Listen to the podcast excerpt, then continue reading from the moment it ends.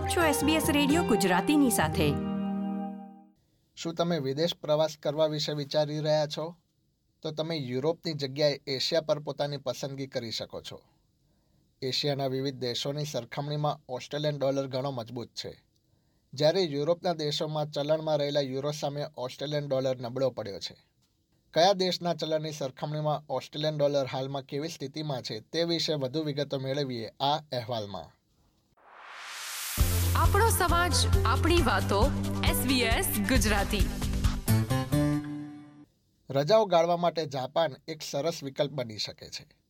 October બે હજાર બાવીસથી Australian dollar જાપાની યેન સામે સાત પોઈન્ટ એક ટકા જેટલો વધ્યો છે. હાલમાં એક ઓસ્ટ્રેલિયન ડોલર સામે તમને સત્તાણું યેન મળી શકે છે.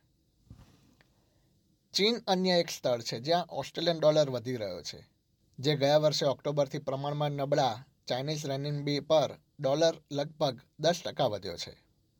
આ ઉપરાંત ઇન્ડોનેશિયાના શહેર બાલી અથવા ઇન્ડોનેશિયાના અન્ય ટાપુની યાત્રાની યોજના બનાવી ચૂકેલા ઓસ્ટ્રેલિયનો માટે સારા સમાચાર છે. ગયા વર્ષે ઓક્ટોબરથી ઇન્ડોનેશિયાના રૂપિયા સામે ઓસ્ટ્રેલિયન ડોલર સાત પોઈન્ટ બ્યાસી ટકા વધ્યો છે. એક ડોલર તમને દસ હજાર બસો નેવું રૂપિયા અપાવી શકે છે. ભારતીય રૂપિયા સામે ઓસ્ટ્રેલિયન ડોલર ગયા વર્ષે ઓક્ટોબરની તુલનામાં દસ પોઈન્ટ એક ટકા જેટલો વધ્યો છે. એક ડોલર તમને હાલમાં છપ્પન ભારતીય રૂપિયા અપાવી શકે છે. આ વર્ષે ફેબ્રુઆરીમાં તે ઊંચાઈથી સહેજ નીચો છે, પરંતુ તે છેલ્લા ત્રણ વર્ષમાં તેના સૌથી મજબૂત સ્તર પર રહ્યો છે. એસબીએસ ગુજરાતી સાથેની વાતચીતમાં સિડની સ્થિત ટ્રાવેલ એજન્ટ નીરવ કોટકે જણાવ્યું હતું કે, હાલમાં થાઇલેન્ડ, ફિજી અને શ્રીલંકાના ચલણની સામે ઓસ્ટ્રેલિયન ડોલર મજબૂત છે. તેથી આ દેશોમાં પણ પ્રવાસનની તકો વધી રહી છે. જ્યારે ઓસ્ટ્રેલિયન ડોલર યુરો સામે નબળો પડી રહ્યો છે, ત્યારે પોતાનું ચલણ હોય તેવા યુરોપિયન દેશો સામે ઓસ્ટ્રેલિયન ડોલર મજબૂત છે. નોર્વેના ક્રોન અને સ્વીડિશ ક્રોના સામે ડોલર દસ વર્ષની ટોચે પહોંચ્યો છે.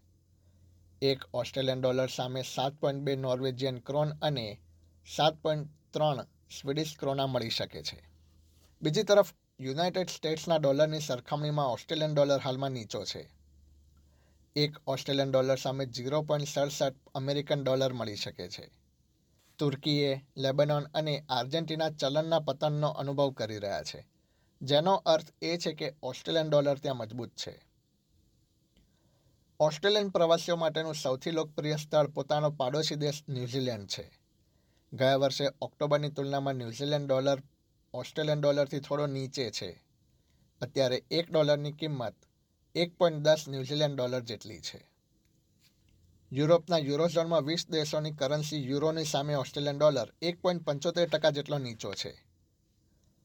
બીજી તરફ, ઓસ્ટ્રેલિયન પાસપોર્ટ ધારકો માટે ફરવા માટેનું એક અન્ય સામાન્ય સ્થળ છે યુનાઇટેડ કિંગડમ. પરંતુ ત્યાં એક પાઉન્ડ મેળવવા માટે તમારે લગભગ બે ઓસ્ટ્રેલિયન ડોલર જેટલી રકમ ચૂકવવી પડી શકે છે. આ પ્રકારની વધુ માહિતી મેળવવા માંગો છો? અમને સાંભળી શકશો Apple podcast Google podcast Spotify કે જ્યાં પણ તમે તમારા પોડકાસ્ટ મેળવતા હોવ.